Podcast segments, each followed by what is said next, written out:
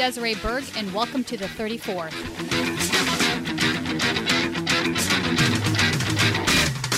Ah, they live in an irony free world. All that gushing, but it's not surprising if you've been following it. Remember any of these New York Times headlines from the days right before the election? On the Hillary side, here's one. Hillary Clinton sees ugliness and joy in races closing days. And this, big names campaigning for Hillary Clinton underscore Donald Trump's isolation. Yeah, he could never win. For Trump, how about this one? Donald Trump's moments and missteps, a look back, or black voters aghast at Trump find a place of food and comfort. But wait, didn't Trump get a higher percentage of the African American vote than Mitt Romney did?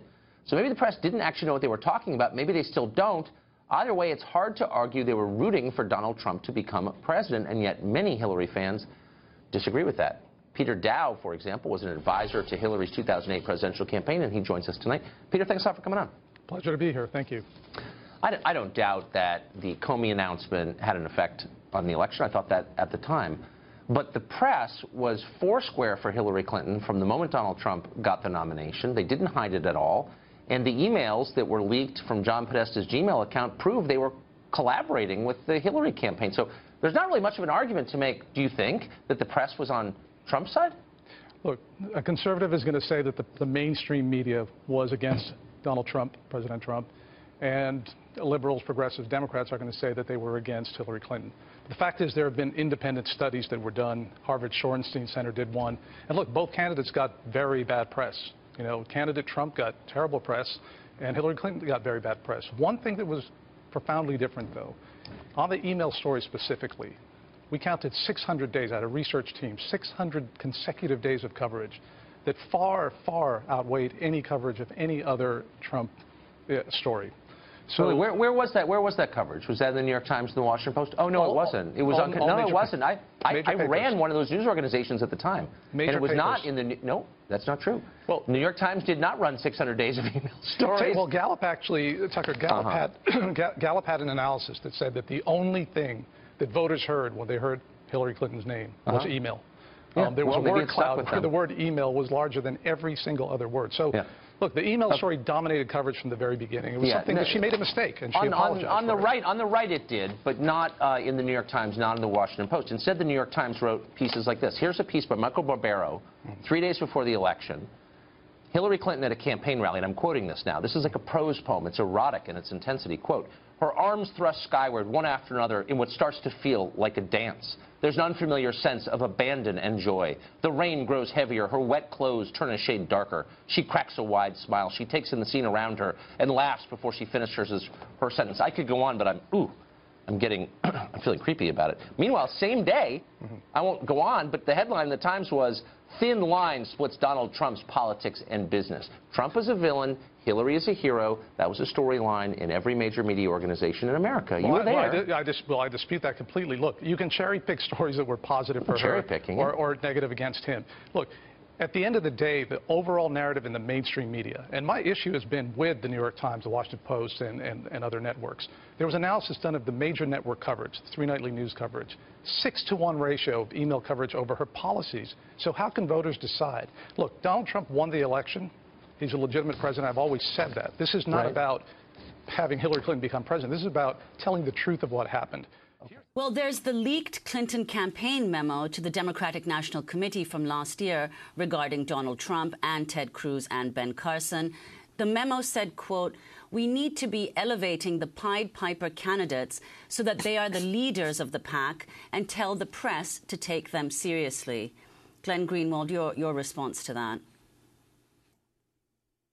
There are a lot of fascinating um, insights in those Clinton emails. I know Democratic partisans are furious that they ever saw the light of day, and they're furious precisely because they contain a lot of really important and interesting insights about how political operatives manipulate the media, about how the media aids certain factions and tries to work against others, about how campaign operatives um, within the Democratic Party manipulate public opinion. And one of the more interesting aspects is is exactly that the fact that the Clinton campaign did view certain Republican candidates like Marco Rubio um, and Jeb Bush as being serious threats to uh, to them and to Hillary Clinton's election, and in what they thought was a very clever maneuver, wanted to elevate the candidates that they thought were less threatening, such as Donald Trump, to the top of the pack. Um, and in a lot of ways, they they have reaped what they what they have sown because Donald Trump did end up. Um, essentially becoming the nominee because of the media's treatment of him. And, and, and, and in retrospect, um, he probably was one of the more threatening candidates because the Clintons know how to defeat conventional orthodox Republican candidates like Jeb Bush or Marco Rubio. They can do that in their sleep. Donald Trump was a very unconventional candidate. I think he animated parts of the voting population who either haven't voted in the past or who haven't voted Republican to vote for him. And the strategies that the Clintons um, anticipated they would use because they've always worked in the past simply didn't work this time. And, and you could conclude that in some ways they sort of outsmarted themselves.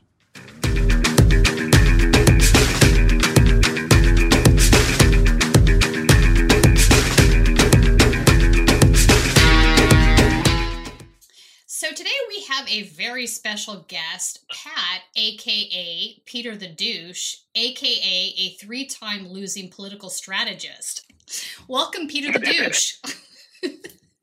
Hey, thank you. It's great to be here, Tina. So, for folks that are unfamiliar with Peter Douche, Peter is a parody account, um, and a very funny parody account, one of my favorite ones on Twitter, actually.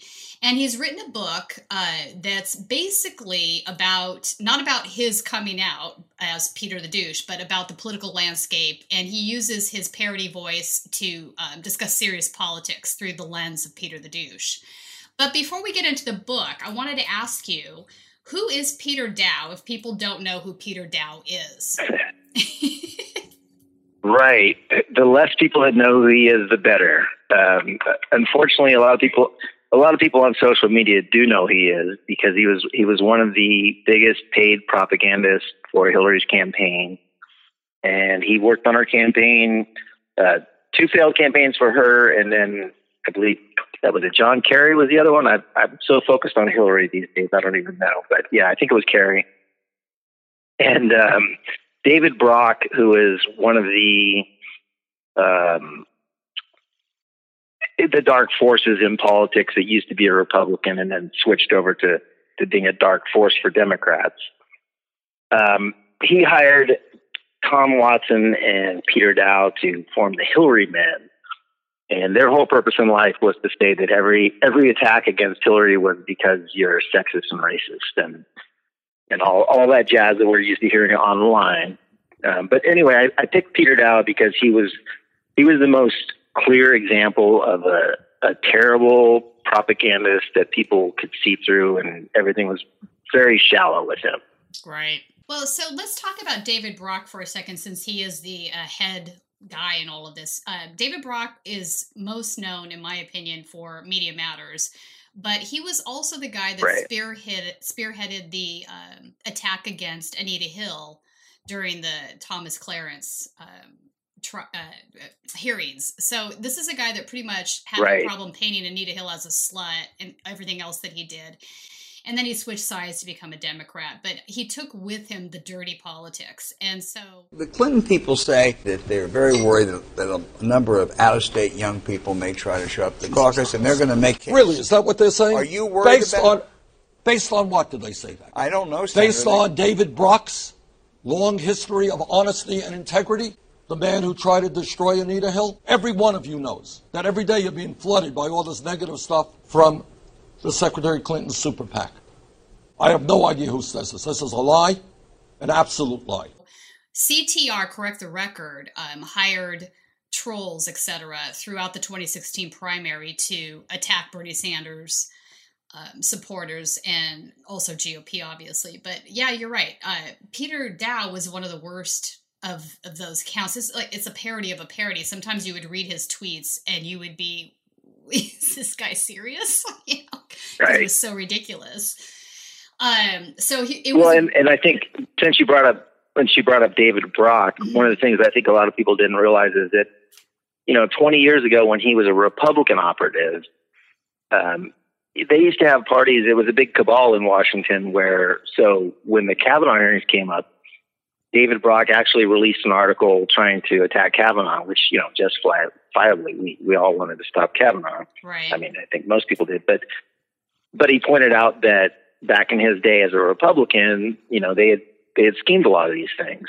Mm-hmm. And so here's this guy now that's a Democrat guy, and well, he's on our team, so he's a good guy. But uh, I mean, he knew, you know, these guys used to all get together in his his apartment, and you know, you got Tucker Carlson, Kavanaugh. I, I forget mm-hmm. the whole list, but everyone you hate on the right mm-hmm. met in David Brock's apartment once upon a time. Wow. And now he's a hero to the left. Well, yeah, he's a hero to the Clinton faction at least. Um, so yeah, he's a great he's right. a great That's guy to not parody. really the left, correct? Yeah, he's a great guy to parody just because right. he's so ludicrous and the and over the top with the the way he would defend. He would defend. I mean, Hillary could literally murder fifteen people and he would find a way to defend it. That's not an exaggeration. It's like it was that ludicrous, right? and all those defenses would come down to you know, it was all identity politics. It's that we were sexist because we we didn't respect her as a woman enough. Like, right? You know, we wouldn't criticize her policy if she was a man. no, that that was his his his attack angle. Right, but and he would use this argument, and when women like myself would point out to him that we disagreed and we thought Bernie had better policy, he would just block us. I mean, he finally unblocked me, so I give him right. credit for that. Now he's had his mea culpa. Uh, but right. I wanted to ask you too, what was the moment that birthed Peter the douche? Like, what was the moment that you were looking at Twitter and you're like, God, I got to make a parody? Like, was there one sort of light bulb moment that um, that sort of burst Peter the douche? I don't really know. I mean, I, I the thing is, people think he was a Peter douche was around during the primaries, and I didn't start him until after the primaries. So. Uh my mindset okay. when I created the account was it was part to have a little more fun with it all mm-hmm. so that I could stay in these arguments. But mostly I wanted a, a, way to point out the hypocrisy of all the arguments the centrists have been making forever. Right. Right. And I mean, you could just cut and paste his his tweets and say this is this is a joke. And I mean, I could be a parody account by cutting and pasting his tweets into my parody account. He was such a parody. Great. it's true. Right. This is true. I almost feel like so he was an easy target. classics. Do we have any of his classics? I'm going to read some of his classic tweets for those folks that aren't on Twitter so they know, um, or at least have some idea of what we're talking about here. So there's this one. Both Hugh Hewitt and Cernovich, uh, the reference here is Mike Cernovich, the alt right uh, neo Nazi guy, political views opposed to mine have complemented my loyalty to Hillary, which Bernie diehards never do. Um, here's another. Bernie stole the good policy ideas that were proven to work and left Hillary with the bad ideas nobody liked. How is that fair? Here's another. Make no mistake, the media's obsession with forcing Hillary a Hillary press conference is all about her gender. And here's another. Is it becoming increasingly cl- it is becoming increasingly clear that Bernie's diehard supporters, those who became avowed Hillary haters, were influenced by Russia. Right. I I considered doing something like that where I brought more Peter Daou in the book. I don't even talk about Peter Daou in the book okay. other than bringing up, you know, his his role in the party. Um, okay, I got you. I so just use the, the, the yeah, I use the voice of someone pretending or not pretending, but I use the voice of someone that was a centrist Democrat, that was a propagandist, that's selling you the bullshit they're selling us all. Mm-hmm. You know, at least on social media, it's it's the same repetitive arguments we've heard forever. And I use it to define what happened in, in the past, and then what they're doing now, and what they're going to do next. Right. So I would say some of the key arguments um, that Peter Daou would make had to do with race uh, Bernie was always painted as the racist. Right. Tom Watson, his com- comrade, is the guy that had the tweet that accused Bernie supporters of being wearing um, armbands like like the Nazis did, which was really tasteless on right. so many levels. And no matter what Bernie did, he was he was painted as the racist. Uh, you could show him photos of Bernie chained to a black woman protesting segregated housing, and he was still a racist. And you would say to him, "Okay, show me where Hillary did something similar." well, that doesn't exist. It never happened. So they, but somehow they managed to spin these arguments that on so many levels were disingenuous. Um, at best, actually, some of them were actually pretty gross. And it just, you know, reached an epic Right. level. Yeah, it reached an epic level where it was just, just it was bad. I don't think there's any. Well, I don't so think there's coming back from the so- 2016 primary. Oh, it's going to live on forever. right. but but you know what you're talking about. I so I have a story actually involving Peter Daou. So Peter Daou did not like that I had a parody account of them, and um, a very shocking. Popular, he very didn't like- popular one too. So yeah. Um, so, but at one point, uh, one of his followers, another blue star, you know, known person on, on Twitter, which I won't bring up her name, but, um, she said some really horribly anti-Semitic stuff. And I, I sarcastically called, called her out on it, but she was saying something like, well, Hey, Bernie fan, why don't you go help your, your leader throw people in the gas chambers Oh. or something, you know? And it was like, oh my right. God. I mean, it's it's a it was an obvious, obviously terrible moment, and so I brought her up, and then Wow. um, she she wait. So she she had gone to sleep apparently, and I so I I think I did this late at night, and she got up to you know the world of people calling her out on her terribleness, mm-hmm. and then deleted the tweet, of course, Mm-hmm. which is the only appropriate response. But then then she sought out Peter Daou to defend her You're kidding me. Saying saying that I had doctored her tweet and it never happened. And so Peter Daou sent his minions to try to get me banned without ever questioning the fact that she said She was these lying. awful anti-Semitic things. And then in the in the interim, um, you know, if I doctored a tweet like that, like you, Twitter knows you you you report that stuff to Twitter, and they Right. you know they can see her record of having said the tweet, and Absolutely. so all this is brought up to him, and you would think anyone noble would would then at, at least. I, I mean, I, I don't know. I'm not. I'm not saying that Peter Daou should apologize to Peter Douche. That's kind of going a little too far. but at least disown that follower of hers, Yeah, that of his, that he was sending people to get kicked off Twitter, and he he never owned up to any of it. But this is a typical Clintonite move, even though they say, you know, it, and I hate to say it, I've seen a lot of racist commentary, a lot of anti Semitic commentary from Clintonites, and they never own anything. They never apologize for anything. And this is part of the problem. Uh, you you can't take the high ground and, and call Bernie Sanders all racist if this is what you're going to do. I mean, it's it's insane. So let's talk about your book a little bit. Um, El Duce has now left the embassy in Ecuador to publish a book on our current political landscape. um, I wanted to talk about chapter two. Chapter two is entitled "Everyone Blew It But Hillary."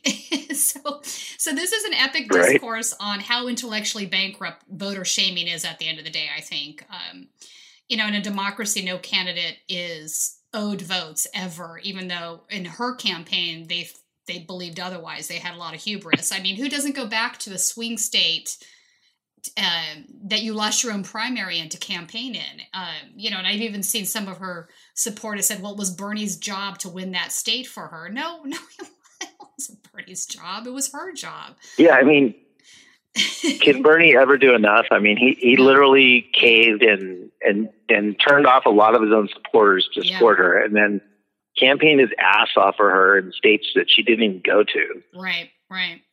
And she couldn't even be bothered with it. So, um, you know, this is after the Pied Piper strategy, which they elevated Trump intentionally. So, tell me a little bit about chapter two, um, where you're coming from.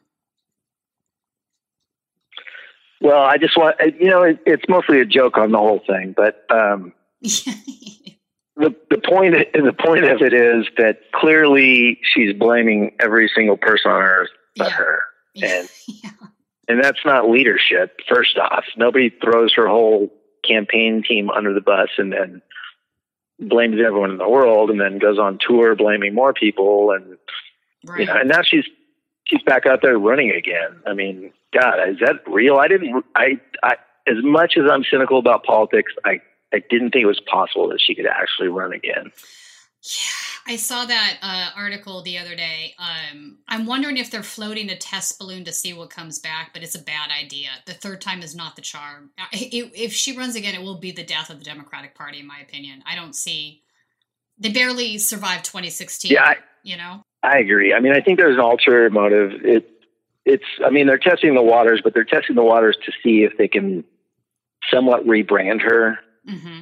But despite all of it, if it's possible for her to run again, and still there are going to be so many candidates Mm-hmm. that if you, if enough candidates get peel off enough support, so say the Bernie Wing has some people that like Kamala, Kamala still, then there's Elizabeth Warren.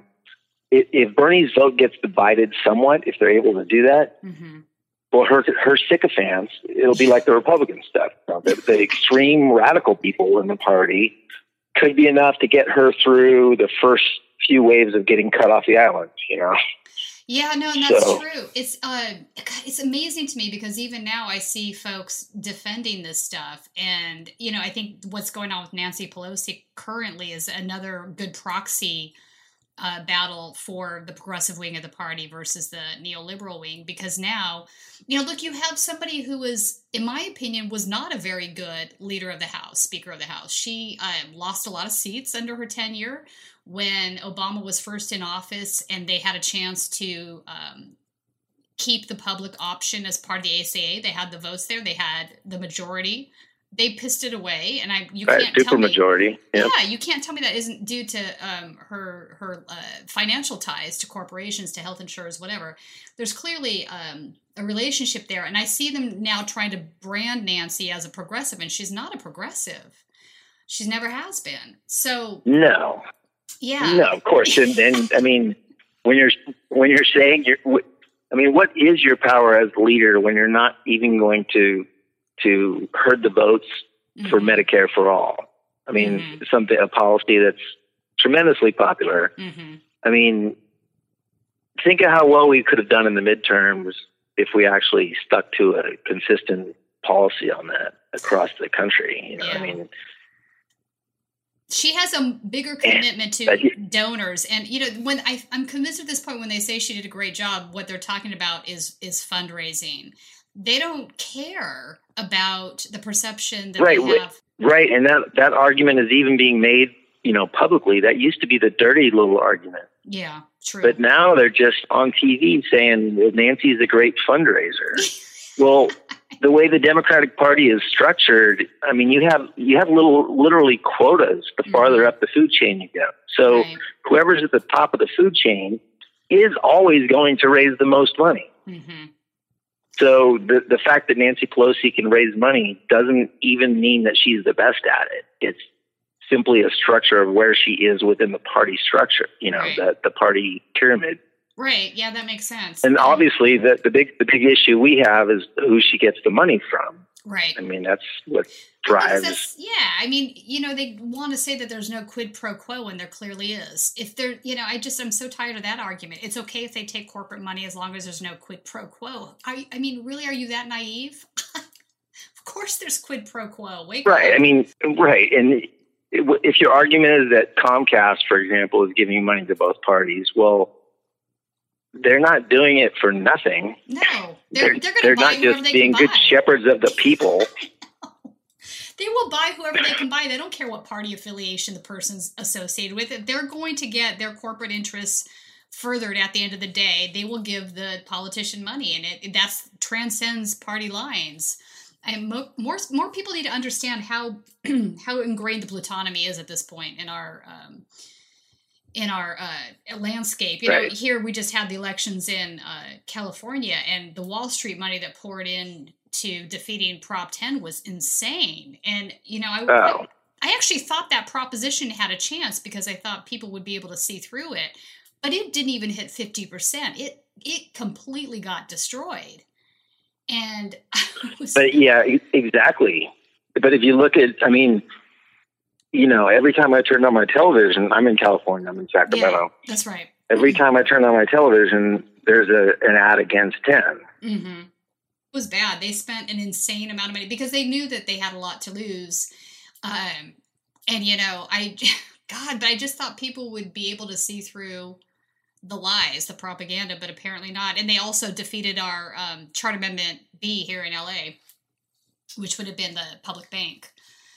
So yeah, three hundred million in Uh, fees. okay, yeah, I'm not familiar with that. yeah. Okay. So we had a charter amendment just for the city of LA to set up a public bank, and you know we pay three hundred million a year between fees and interest to Wall Street banks. So obviously they have a vested interest in not seeing us get that passed, and so they spent a lot of money defeating that as well. Right. So um, when Peter Daou did his mea culpa, um, and he, this is what about eight months ago, he came out and you know pretty much he didn't quite apologize, but he pretty much said, "I realize I was wrong about bashing progressives. I'm actually a progressive at heart." Um, right. So Sure. did that sort of? so it didn't really end your stick because you didn't buy it, right? Well, I kind of waffled back and forth and played, had some fun with it for a little bit, but I mean, at the end of the day, look, maybe maybe he's sincere. I mean, we can't know that he's sincere or not. I mean, it, without following, without having his taxes and seeing where he gets money from, Mm-hmm. we we don't know. So, but my my point is is someone like him who is was pointed out as the single biggest propagandist. Mm-hmm. So you, you don't you don't have the you haven't earned the right to be trusted ever again when you're that propagandist when you're that person that he's been. Right. But let's say he is honest. Um, excuse me. I find it hard to believe. So I, I look at like what could be behind the moon. So if you look at all the 20 candidates, every single one of them is trying to out progressive each other. You know, you've got Kirsten Gillibrand is now progressive. Like she was one of the biggest Republicans. She used to brag that she had the most conservative record in uh, Congress or the Senate or wherever the hell she was. But she's, you know, she was against. She wanted to deputize local sheriffs to help uh, help deport people. I mean, you take any issue, and she was very hardcore Republican on it. Now she's people are believing that she's some sort of progressive. Well, so, so my point with, with Peter Daou is that if the whole party is going to pretend they're progressive, he has to pretend he's a progressive too. And you can't pretend, pretend you're progressive unless you agree with, you know, public, publicly you agree with Bernie's proposals and progressive ideas. So, so my theory with him is that he comes out and says, "Oh, you know, I'm backing Bernie." I mean, we got we got a year before he has to pick a candidate per se. Uh, so he's gonna he's gonna come out and say, "Look, I, I like all these progressive ideas. I think I think what we we need though is we need a young person of color that motivates that and you know, that that motivates people that still believe. But I don't. So I don't see how he could have gotten there unless he did the flip that he did. like if, fair. if you're him and you're you're paid by David Brock, you have to you have to go through a transition because you can't keep relitigating 2016. Like Mm-hmm. nobody buys the arguments the Democrats made in 2016, No, they squarely know, failed. especially his. Yeah, But he then you he still- failed miserably. he failed miserably, but then you still have these still with her nuts that I mean, they're still relitigating 2016 primary, and it's, every day I get notices in my Twitter feed where there's some still with her person going on and on, and it's like, my God, it's 2018. Get a life. But so that part's tricky because you you'll never know how much of that is authentic Yeah. and how much of that is fabricated. True. Because in the real world, when you meet a lot of, you know, if you talk to 10 people that like to vote for Hillary, and even if they didn't like Bernie in the primaries or, or they at least supported Hillary a lot more, hmm none of them hate Bernie. Maybe, maybe one out of 10.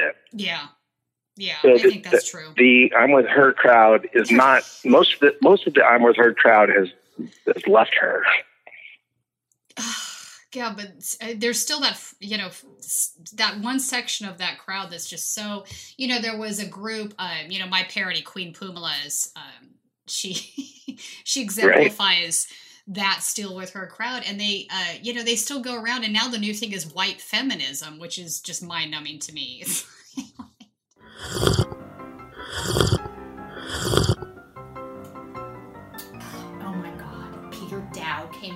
closet. I always knew he wasn't white. I mean, it's so obvious, right?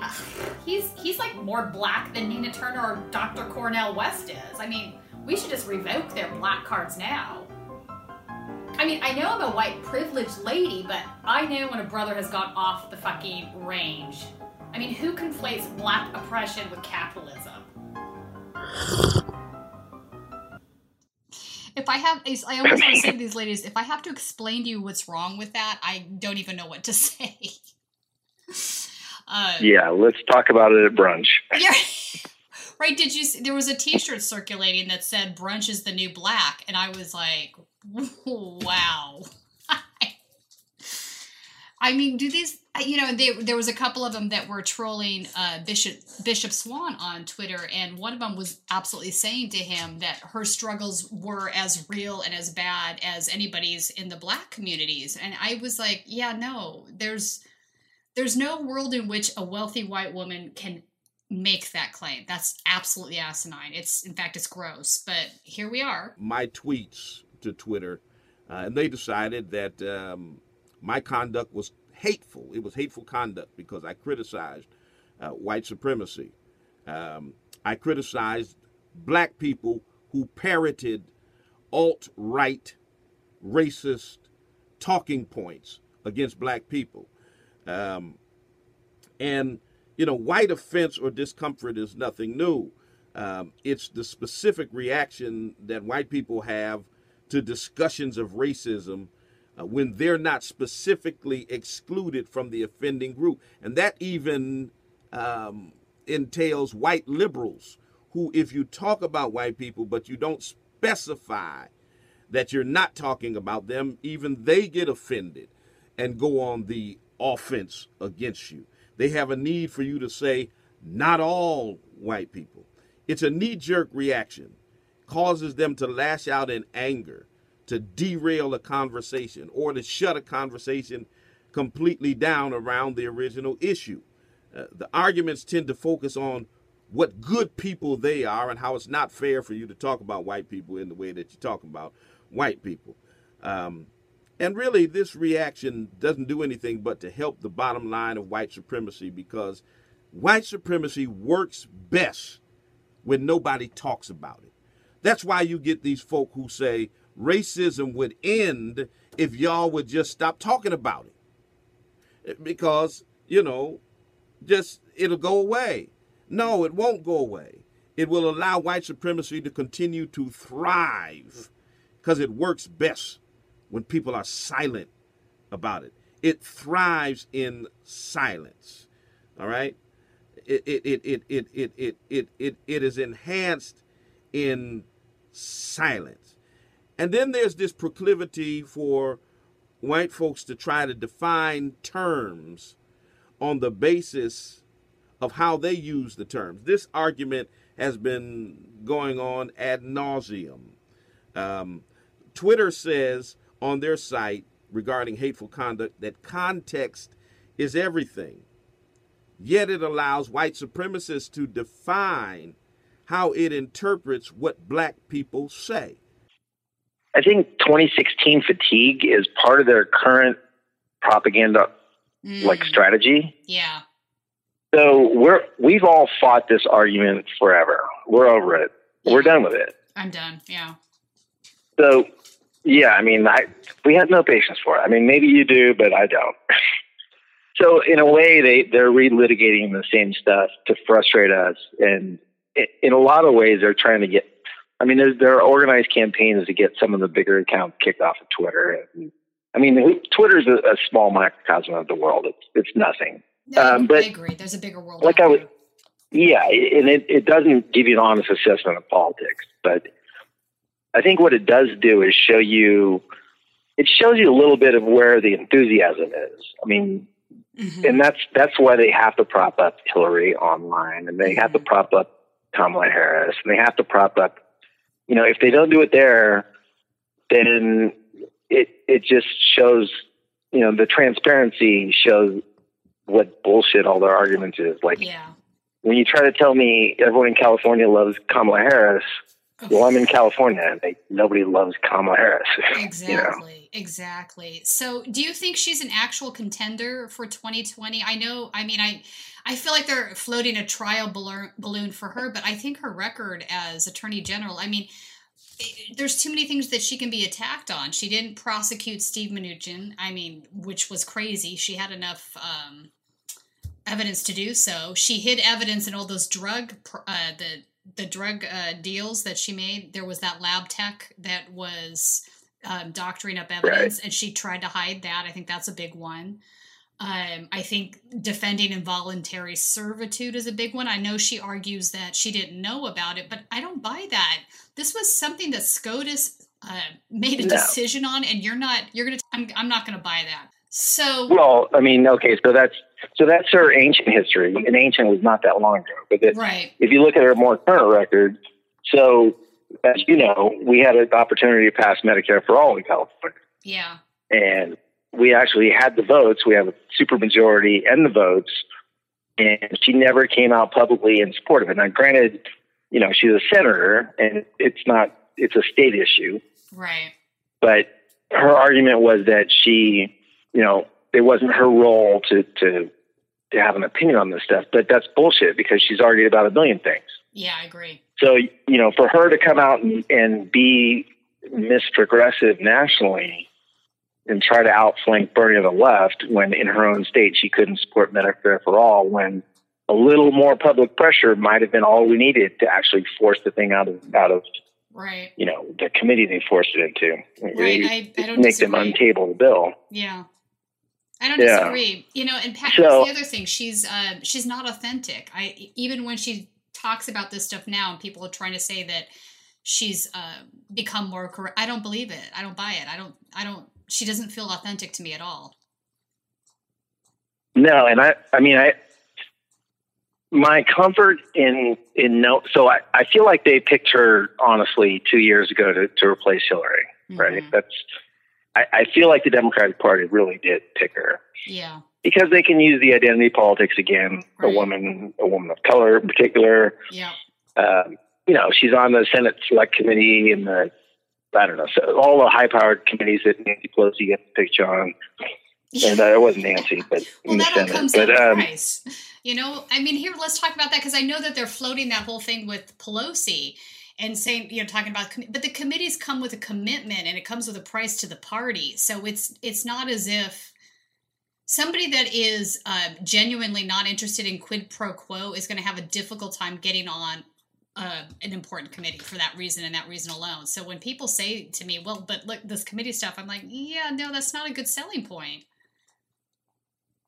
you know right saying? Right. And and and why is she there i mean she's there to tv time it, bingo, because she, there's I mean, some quid pro quo though. That's why she's there. Um, right you've got to get the money out of politics because in, I think until we do that, I don't see anything improving or changing. Right because you you can go to politics with the right ideals and then the system just sucks you into Mhm. the soulless pit of being the corporate democrat i mean yeah. So, no matter what level of power you are in the party, um, just step back from politics. Imagine any job that you have. Uh-huh. Like, say you, you get your dream job, and it's like, uh, I don't know, actress, famous actress, Miss Tina. But half half of your time, you're an actress, and the other half, you have to go into a call center and hustle. Right. There are these binders prepared for you where you open up the binder and you have to call a bazillionaire and beg them for money. And that's Mm. half your goddamn day. Yeah. And and the farther up you are in the party, that's an obligation of a bigger number that you must bring in. hmm You know, and they have they have literal call centers for this stuff. I mean, They it's do. the grossest thing. It is gross. You know, let's talk about that for a second, Pat, because I think that's important. And I don't know that folks realize that when you're running for office, you're right, a big chunk of your day is spent on the phone asking for money, asking for donations, campaign donations, asking for party donations. And that never goes away. It happens all the way up the food chain. Yeah, and that's the thing. I'm not even talking about. I'm not talking about the election period. I'm talking about Oh, after, you got yeah. your job Mm, yeah. and okay. and you're still You're God, still I need to look up the name of it, but there's a great documentary on it that shows you what these people dialing have to for do. dollars. Yeah, no, you're you're not wrong. It, it happens all the way down the pipe. and they then- all they all despise it, which makes you think, geez, there has to be a way to get this passed to change the system because they all hate it. Like there's nobody that doesn't that likes it. they I should mean, just if you could be a great it. actress and Here's and not doing it, right? They should But just stop doing it. Bernie's not doing it. Um, there's a handful of them that aren't, but you're right. They, if they hate it, they should stop. They should protest the system that they're in. They're the ones furthering the system. When you think about it, you know, it's systemic. right, and they you know they probably justify it to themselves when they take you know a huge chunk of money from big pharma. That well, okay, I'll vote a, few, a couple of ways for big pharma, but that lets me do these other nice things. Cory Booker. Yeah. That's Cory, Cory Booker, who who sus- who temporarily suspended his big donation. That was my that was my favorite thing about Cory Booker. He couldn't even come out. Temporary. He didn't even have the balls to say, "I'm not going to take him anymore." He's like, "I'm going to stop for now." I'm going to stop for now. It's a temporary halt. Yeah, it was, you know, I mean, th- and here's another example of obvious quid pro quo. When, you know, the pharma bill came around, he wouldn't support it. And then he had this ridiculous argument about safety issues when the drugs from Canada come from the same damn factories as our drugs do. It's like, come on, they're perfectly safe. That's ridiculous. Yeah, and I love that that issue came up because that exposed him, and I don't think he'll ever recover from that. No. I mean, he won't be president, no. and he's he's a guy with the rhetoric. Granted, I mean, his his whole career is pretty much due to Betsy DeVos and his partnership with school, trying to privatize public schools in That's New Jersey. That's right. People don't know about that. Um, well, he's and he's still. That's the thing. He he still hasn't abandoned his bipartisan argument, and you know he has some Obama-like rhetoric about working across the aisle, and you know Mm-hmm. the typical stuff, and he's great at that stuff. But he's not once you realize he's full of shit, which too many of us know he's full of shit. So, Right. and his record shows he is. Right. No, I agree. So, um, what are some of the other topics that you talk about in your book? Oh, geez. Um, I mean, I so I start with with getting out of the way of the 2016 crap because I don't really want to talk about that forever. Yeah. But I wanted to talk about it to highlight what's wrong, and Mm-hmm. uh, so I point out how Hillary secured power within the party. Um, I talk about the media a lot because to me, the media. So all this stuff that we're talking about, we wouldn't have to be talking about if the media was actually doing their job. Right. To be honest, I wrote the book to make all the arguments that we've always made. We've made them for the last year. You know, anyone really in the thick of this stuff that was a Bernie supporter, Mm-hmm. they know this stuff. You know, it, it's burned into our brains, but the general public has no clue about this stuff still. No, they don't. Like they, it, they really don't. I mean, my own family, when they read the book, were like, "Wow, I don't know this stuff." Yeah. You know, and um, I think we take it for granted. We're, you know, the people that really follow this stuff closely are not your average Joe Democrat. Right. and until we until we reach the average Joe Democrat and they know enough of this stuff, there's Yeah. there's just no chance we we're going to have that big of an impact, or Yeah. at least we're not going to have the impact we should. I agree. I think that's fair. Um, So. Let's talk about um, let's talk about this Amazon deal for a second. That's making headlines this week. Uh, Right. it's bad. I It's a sad thing, but so I'm on my book. I'm telling it on my own as much as I can, but my goal is to get it to centrists, and my little Twitter world is never going to get it in the hands of centrists. So I have to go to Amazon next, which I feel terrible about because I hate Amazon. Uh, But it's ya. it's a necessary evil, I know. right? Well, there's very few options. Anyway. We're actually working on a TV series now. We're in production that's going to be distributed on Amazon, and it's like seriously. But honestly, there's very few.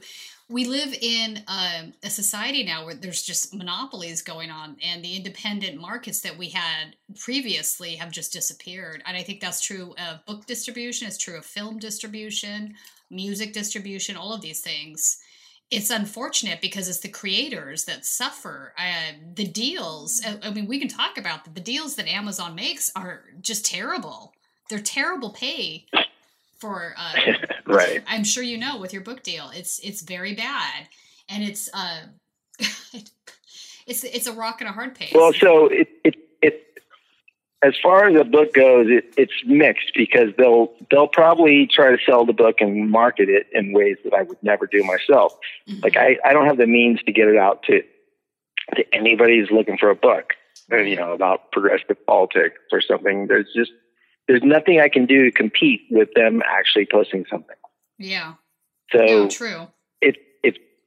There's nothing. There's literally nothing I can do. I mean, I no, there's nothing you can do because just, there's no more there's no more publishers left like there used to be. Like back in the day, which is when I say back in the day, it's not that long ago. Let's say 20 years even ago, you could do this. You would get a publisher. They would do all that marketing stuff, and they'd put, right. you know, but that's gone. Yeah, so I'm I'm stuck dealing with them probably, but um, at least like all my lefty copies, my diehard lefty copies are not Amazon, so I, I can sleep at night a little better with that. Nice. but yeah, the Amazon like cuts your profit profits in half. I yeah, mean, easily in half. Oh yeah, the t- on the uh, streaming deals, they're paying like I think fifteen cents a minute or something really ridiculous. Right, but Bezos getting a helipad, so I feel better about it. Well, okay, so can we talk about this for a second because I can't fucking believe this. Yeah. Um, you know, this is worse than some. You know, you've seen sports teams, sports teams owners make deals with cities to get you know football teams, what what have you, to come into town. And I was always disgusted with those right. deals because they never. They always say they're going to help create more money in taxes, more jobs. You know, they go down the list of, of bullshit, and it's never the case. This deal, this Amazon deal, pales in comparison it is so fucked up. You know And they did it behind closed doors. We're starting to see some of the details leak out this week. The helipad is just unbelievable. So for folks that haven't read this yet um, apparently the taxpayers in the great state of new york are supposed to buy jeff bezos a helipad because even though the man makes you know 5000 bazillion dollars a second he can't buy his own helipad It's like giant. Yeah, I mean, he makes like. It's yeah, he makes just right? what he. It's just that we can't even factor in how much he makes, how quickly. Yeah, it's bad. I mean, and, it, and it's the same argument. So Walmart, you know, spread because of that same argument. So they would get these sweetheart deals with all these cities promising jobs, and then essentially back out of all those deals and move to the next city that would offer them the sweetheart deal. And that's that's how they got still perpetuating across the U.S. All these bullshit. Well, I was going to say, I think that, and I think the salient point is that whatever jobs they're going to bring are shitty ass jobs. You can't, you know, this is New York. You can't survive on $15 an hour. It's not possible. I know, you know, everybody was excited that he finally agreed to, to wage all the, you know, raise all the wages to $15 an hour, but that's not even enough. I mean, in, uh, here in LA, you know, you couldn't possibly pay rent on $15 an hour. So when they talk about jobs, they're talking about crappy jobs, and nobody seems to want to have a conversation about job quality. Right, and that that's I mean that's the I mean that's where the progressive populist left has the winning argument because you know you can bring up from the right how well the economy is doing, but they're basing it all on bullshit about everyone having jobs and the stock market doing well. Mm-hmm. Well, everyone has shitty jobs. Yeah. Everyone is one illness away from losing their house if they have a house. Everyone that's a millennial and still in college, they know how fucked they are. I mean, they they're going to have a hundred thousand dollars in student loans. They're going to get out of, of, school and get a job that will barely cover their student loans and bills. Mm-hmm. You know, people see people see that the economy isn't doing great. I mean, in the midterms, there's a reason they didn't run on how great the economy was because mm-hmm the impact, you can't sell that bullshit to a lot of people. And Right. two years from now, it's going to be even worse. Two years from now, no one's going to buy that. So, you know, a more populist left message about returning some fairness to, you know, I mean, just give people health care. I mean, it's, we pay taxes. It's, it's Right. a pretty straightforward thing. Like, let's just be, all be equal enough to, I'll live in my shitty apartment. You can live in your mansion. You can have your moat full of alligators. but can I go see a doctor and not lose my shitty apartment? You know? It's fucking outrageous. It's untenable. The income inequality is untenable. You know, and part of the problem too, from what my understanding is, is you know Andrew Cuomo, who is, you know, he made a tweet the other day about how great the subway system in New York is, how good this guy Joe is that's working on it, and it reminded me of George W. Bush when he was talking about Brownie and the um, Katrina effort from FEMA. Yeah, it was, great. he was like, hell of a job, Brownie. And you're like, the whole entire thing is crumbling around him. You're like, what the? And it was it was a subway Right. thing, right? Because the subway system is in terrible shape, and there's all these problems. But now it's going to be exasperated by the Amazon deal because apparently where they're looking to build this warehouse is in Long Island City, so it's going to strain the uh, system that goes through Queens that's already not. right. Yeah, I so you know here's the thing: if Amazon wants to come in and do this, why they're using our infrastructure? Why shouldn't they be chipping in to pay for this stuff? You know, here's the thing: they could not sell their goods if we didn't have paved roads. They could not. You know, all of this stuff that they use that's in our common good that we pay for, they should be chipping in. We shouldn't be like giving it away to them for free and and saying, "Please, sir, can I have some more?" I don't understand why these politicians do this. How they get away with it, right? Yeah, or what's the motivation for them? How do they benefit? Because the, the only person bene- benefiting here is Jeff Bezos. Seriously. Right. Well, that's that's where the media comes into the whole thing. So mm-hmm. the reason they get away with it is that is MSNBC talking about Amazon? I'm Is guessing CNN no. talking about Amazon? no, because MSNBC Right, talks so they- about Russia all so- day, and CNN talks about I don't know what. Right. I mean, you know, so CNN, okay, MSNBC almost lies. They're they're not really lying territory. It's just selective what they choose to cover, hmm, and right. and the same thing is so they they'll never cover these income inequality issues because you know they, so at MSNBC for example if you cover any of this stuff you're going to be gone I mean Right. How are how is the public supposed to know that that losing net neutrality is bad when the only people that inform us about net neutrality are the people that seek to benefit from ending net neutrality? Hmm so anytime CNN, MSNBC talked about net neutrality, you know, they would they would have a guy on and they would find somebody that's like, well, you know, it'd be nice if if net neutrality, you know, is a good concept, it's good, but at the end of the day, it's not the end of the world. They would give arguments. So that was their format on all of mainstream media about net neutrality. Right. Like, well, it'd be better for the public if if they didn't lose it, but don't worry too much about it. Like that was their their playbook on it. hmm And of course, you know, now it's gone. So Yeah. Well, you know what blows my mind about that is, you know, we had our own state bill for net neutrality, and the Department of Justice is suing the state. Of, yeah, wait, but yeah, but still, the Department of Justice is suing the state of California over this. I'm like, hold up.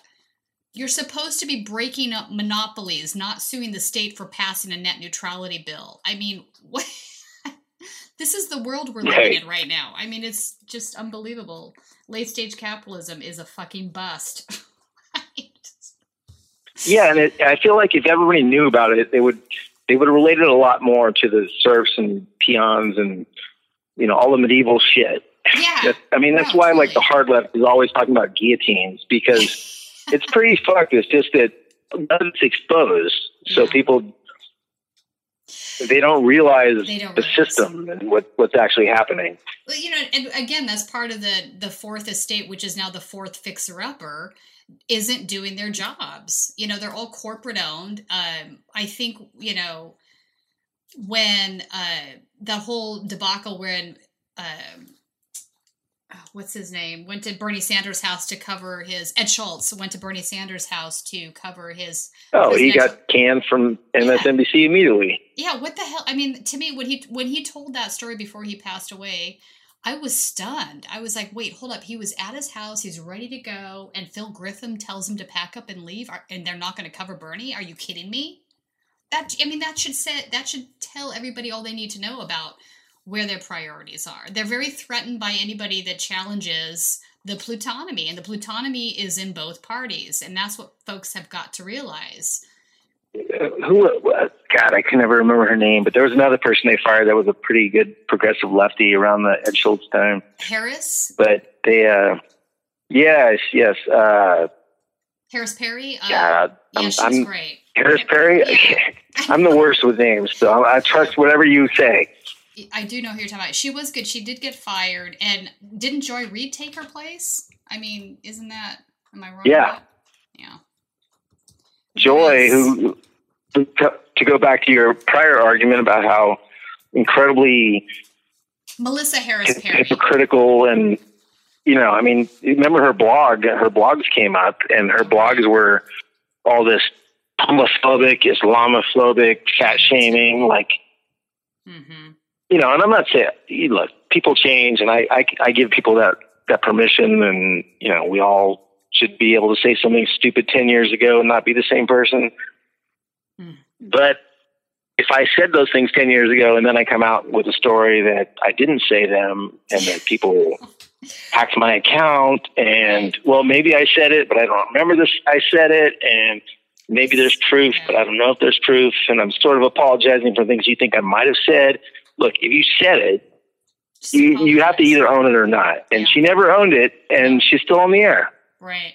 She it's it's the Hillary Clinton playbook. There there's this disease in that entire group, the Clintonite group, where they can't be accountable and apologize for anything they do.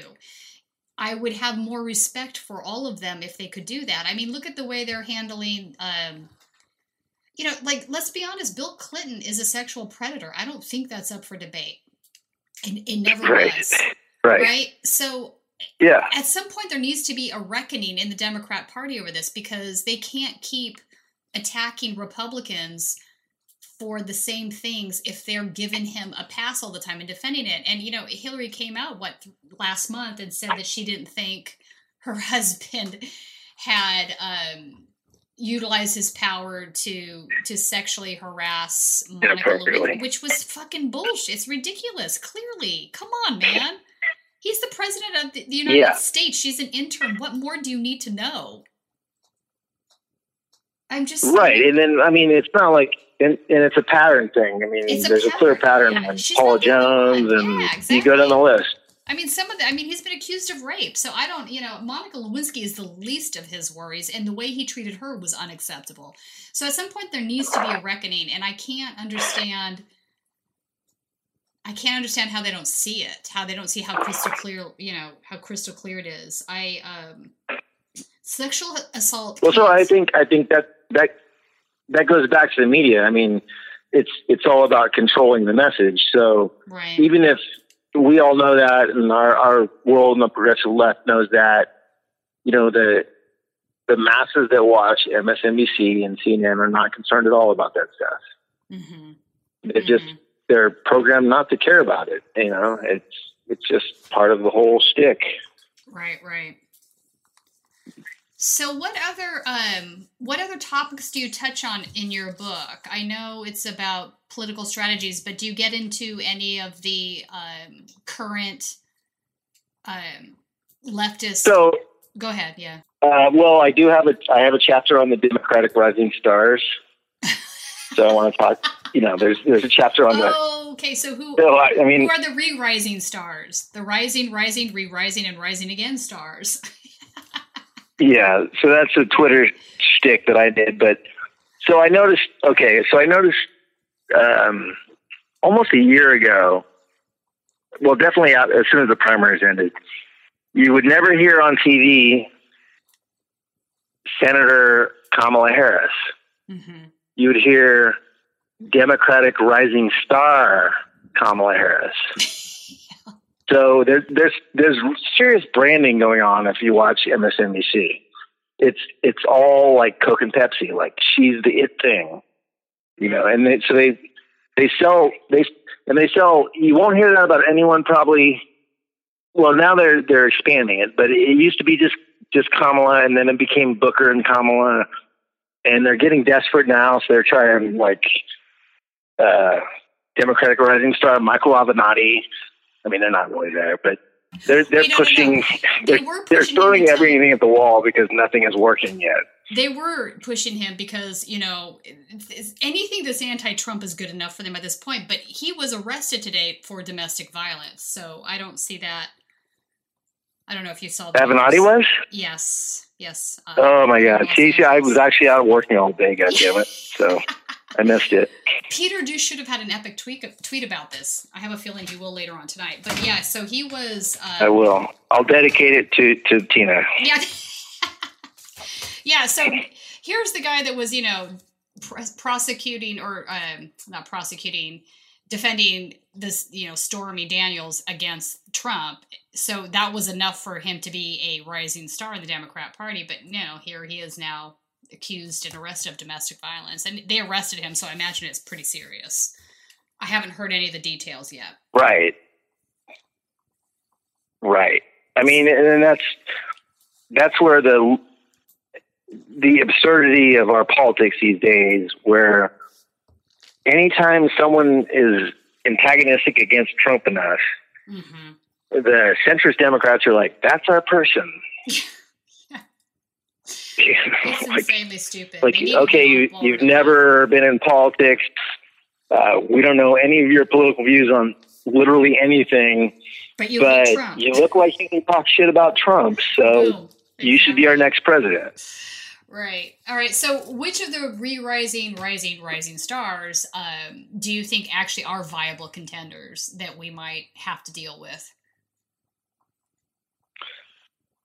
I mean, I, I still think they're putting everything into Kamala. Kamala, Okay. and I hate saying Kamala. It kills me. I don't know. I just I just can't do it. I, but anyway, No, you um, might be right on that. So, I mean, what, it- what it- about Joy? it's Joe her- Biden? it's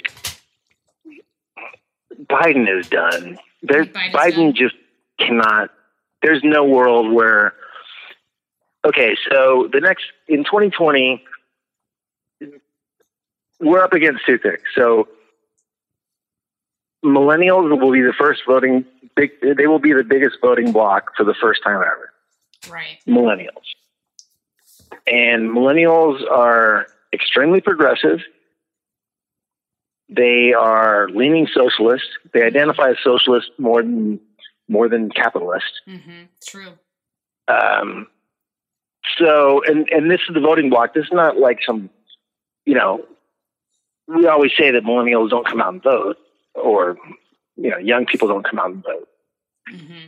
But when they call them the biggest voting block, that's because they will, for the first time, be such a big number that they are actually going to be voting. Mm-hmm. So that's pretty much going to doom Biden. And it's not an ageist thing. It's just that he's perpetuated centrist stuff. I mean, he Yeah. he says things that are they're like they would have been charming 20 years ago when you're like, oh, he said that stuff about millennials getting off their butts and getting jobs. Well, when you're a millennial with $100,000 in student loan debt and you can't afford Medicare and you're in a 600, It's tone you know, square foot apartment that right. costs you $3,000, Mm-hmm. you don't really want to hear that from your president No. I or agree. your your potential president. So, you know, go up and down the list. He's he's super centrist guy. He's the one bucking the whole progressive movement openly, Mm-hmm. and everyone else is smart enough to not do that. Everyone else realizes the country has gone progressive. They have to at least pretend to be progressive. Mm-hmm. So I think he's going to get hammered on the, debate- the debate stage. Yeah, no, I think that's a fair analysis. Uh, he's definitely tone deaf. I guess what what bothers me even more more than the tone deafness, though, is the actual. It seems to me that they actually don't really perceive the income inequality to be severe, untenable, and a problem. That's what really freaks me out about some of these folks. when you're talking about and Biden in particular is Yeah. that he in particular is the lift yourself up from your bootstraps guy. But there And, is no lifting you know, what he doesn't up from your realize is that- bootstraps if you don't have any fucking bootstraps. Right. It, it doesn't work. I mean, he's he's stuck in a 1940s time warp. Yeah, so bring back FDR policies, Joe Biden, and then talk to me. But these kids don't have any goddamn bootstraps to pull themselves up with. That's the problem. I don't understand Right, how they would and- see it. That message is not going to work. I mean, No, I agree. all of his popularity online has been propped up by manipulating polls and Mm-hmm. just nonsense. I mean, the idea that he actually has, you know, I mean, they, they pretend he's the front runner for Democrats, Mm-hmm. but Yeah, it's the Yeah, same group that thinks Bernie Sanders shouldn't run again because he's an old white guy. Want Joe Biden to run again because he's an old white guy. It's yeah, okay. right, right. so and they're the same group that's like it's it's time for a person of color supporting Hillary and Bernie's sexist and racist and just, no Joe sense. Biden's our guy also and It just it's and. Barbara Lee you know if, if you're a Bernie fan and you you're supporting Barbara Lee over Nancy Pelosi for House Speaker you're mm-hmm. sexist and racist Which make yeah, well she's Lee's an great. older black woman She's fantastic. She was the I mean- one. She was the one person that said no to the Iraq War. I, I mean, I guess Bernie did too, but she's um, a longtime progressive. Um, and for folks that don't know who Barbara Lee is, she's from Oakland, California. Um, she's yeah been- she'd be great She'd be great. Yeah, I'd love to see her over Pelosi. I don't. Um, I don't know what's going to happen from that. Do you think she's got a shot? I think we're fucked on this one still. I think we need I think we need more we need more progressives. I mean we've we've moved we've moved into the, the neighborhood, Mm-hmm. so to speak, with the Democratic Party. And I'm not as pessimistic as a lot of people Right. about taking over the party. I'm not either. I think we made some. I think headway. when they when they look at things historically and they, they say, well, you know, it, these kind of things have happened, and the idea of an insurgent party taking over the Democratic Party has been shot down for 50 years, and it's never worked, and all that stuff. I mean, I'm not saying they're wrong, and I'm not saying I'm right, but I think the social media world and the fact that there are a lot of informed people that, you know, millennials in particular, don't tune in to CNN. They don't watch MSNBC. They don't buy the bullshit. They know that people are lying to them in power. That's right. So, you know, every progressive we get in there makes it more likely that we can actually have an influence that I don't think we could have had without social media, you know, 20 years ago. Oh, absolutely. I But think I'm an inside outside guy. I still think, you know, the more Greens we have, the more people on the left pushing pushing the Democrats to, to at least publicly pretend to be left Mhm. is still good for us. Oh, I agree. I, you know, I always, um, I've always had a problem with the way some Democrats bash independents and Green Party folks because these are our natural allies. We need solidarity. We need to build coalitions, not destroy them. I don't, yeah. I mean, look, the base is what, 26, 26 27% of registered voters. You can't win an election with that. So the continual bashing of the Green Yeah, Party, you need not smart. Yeah, I agree with you. We need them. yeah, you need every election you're going to need independence. You need your base motivated, hmm and obviously Hillary didn't motivate the base. Literally, anyone could have beaten Trump. Yeah. I, I mean, it- except Hillary. like the idea that that Trump tapped into some magical like, oh, let's just be racist and No. we'll win No. is absurd. I I think I think it actually worked against him. Yeah, I think the motivating factor was was it wasn't the racist mes- message; it was the populist message. People are hurting financially in the country and have been for a long time.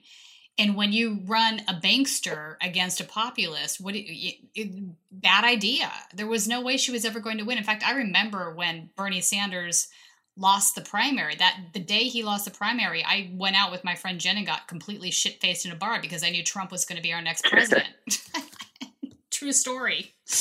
You know, I I think I'm I'm too optimistic, and I still, I mean, I it's so hard because I didn't I wasn't optimistic you know, I, I hate to say I was rooting for Hillary. I just didn't believe the possibility that we could elect that terrible bastard. A lot of people. But that's why you, but that's why you need to appeal to your base. You need Yeah. to do the same thing people did forever: sell sell a message of inspiration to independence. And right. Did you ever see like Hillary's rejected slogans? I I wish I'd do them from heart, but Some I of them mean- were pretty bad. Um, I think I think your parody owned together is just the best, or still withering. That's pretty good. Oh, thank you. Yeah, her. So she comes out with a uh, super PAC to support. I don't even know. It was women in women in politics, but it was wasn't just women, but conservative Democrats in uh, politics. yeah. yeah, basically. But onward together. I mean that that's like that's what I would name my hospice. Right. Onward together, like looking into the sunset as you fade away. Yeah, it was bad. And this is and that's our 2020 campaign is going to be onward together. It should be we Yeah. suck, but have you seen the other guys? Yeah, they, well, they, it's well, and that's the scary part is that the worst, you know, the more Trump is a Nazi evil guy, yeah. the more inclined people are to buy the bullshit on the left. Yeah, you know, I don't even think that they buy the bullshit. I just think they literally think he's so much worse. Which, but this is why we never get anywhere. We need to have policies that actually change the the dynamics in the country because otherwise we're just going to keep up giving up more ground to the Republicans. And every time we give up ground to the Republicans is bad because they always out outdo us with everything they do. The Democrats are bumbling idiots at the end of the day as a party. They just are. They always have been. And the you know, like if we start to do something in like in the state like ballot harvesting, for example, the minute the Republicans get their hands on it, they're gonna fucking take the ball and run. You know, so I feel um I feel very strongly that that the Democratic Party just needs a top to down reboot because they just Right. they're not getting their shit together. They're not listening to their voters or their constituents, and I don't see um, I don't see enough of improvement within the party ranks at this particular junction for for us to have a sustainable win. You know, they'll take the midterm elections. Although I would say, you know, our revolution had some great wins. I think Justice Democrats, I think a lot of the um, progressive groups had really good nights. Uh, you know, a lot of the elections that we won were local, but that's okay. It's it's a good place to start. I mean, it's like you said, we're in the Right. neighborhood now. We are definitely in the neighborhood now. So we just have to keep. I'm positive too. I think we've made a lot of headway, and I don't think um, I don't think we should stop and get discouraged here. I think we need to keep moving forward. The fact that that there wasn't this progressive movement literally two years ago. There wasn't our Right. revolution. There Yeah. wasn't Justice Democrat. There weren't people saying reject corporate money. Right. None of that existed two years ago. and we Mhm. still got all these people in. And the sad reality is that most elections, because people are so uninformed, come down to the D or the R on the ballot, Yeah. and then you know in the primaries it comes down to name recognition. hmm So It's true. you know you got two things. You got you got more people are becoming progressive, more people are tuning out the bullshit, more people are you know following these unknown candidates initially. And then you've got the fact that a lot of these same candidates that lost in 2018 are going to run again with more name recognition. There's going to be a voting record to, to point to for the people they lost to for the last two years. Right. And I, I mean, okay, so in 2020, hypothetically, if Bernie wins and you get, you know, twice the number of progressives that, that won in the midterms win in in 2020, hmm you know, you've you've dramatically changed the entire game. Right. I'm not saying that's that can even happen yet because I respect the people that point out all the obstacles that will be in Bernie's way and all that they were they're going to try to do to stop him. Which is so Um, sad. I just. Right, but but but I feel like so a lot of what what you and I and people that are have been fighting for progressive causes have done, we've immunized him from a lot of the bullshit. Mm-hmm. We've immunized him from the propaganda. Mm-hmm. You know, I mean, just just was it yesterday or today?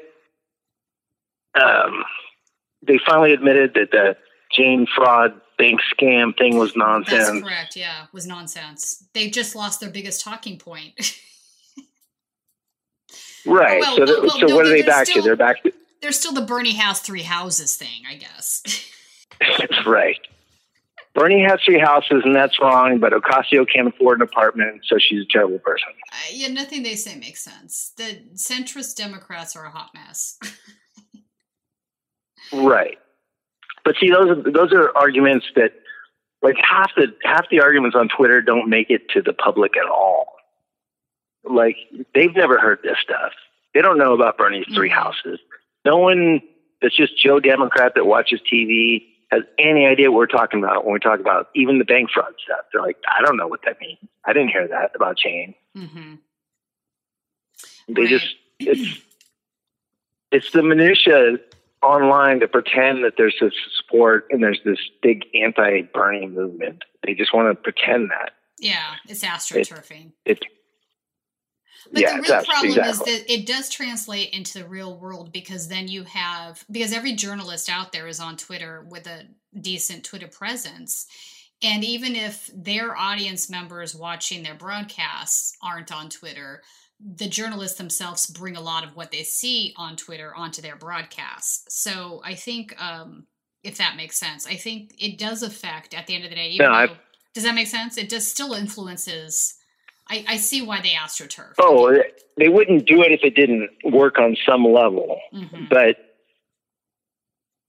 I think that's where, like, that's where it validates people that are fighting back against their narratives. It Oh, validates absolutely. social media in general. Totally does. because yeah. you can't you you can't post any sort of pro corporate bullshit without the comments being overridden by people calling it out. Mhm. And so until they change that, which they're going to try to do as much as they can, Mhm. you know, there, there's sort of a, a fact checking in the comments section of every social media. thing. Yep. Yeah, that's true. So let me uh, ask you. I want to make sure that the listeners can buy your book. Where's the best place for them to go to buy your book? Um, so the book is called An Inconvenient Douche. And so to keep it simple, it's an inconvenientdouche.com. That's great. That's the perfect. and website. eventually I'm gonna eventually right eventually I'm gonna put it on um, Amazon and I mean the the purpose is to reach as many so the book's a parody and it I- didn't write it as a ha ha here we can all be on the left and laugh about this stuff I'm trying to really reach as many centrists as I can Mhm. and it's a book written so that you can read it accidentally and sort of enjoy it and learn a lot about what's what needs to change in the party. Indeed, indeed. No, it's good stuff. Um, and then what's your Twitter handle? Because it's not your name, and I want to make sure that people can find you if they would um, want to start following you. Oh, thank you. Um, at Silly Rabbit, but spelled S I L E Rabbit.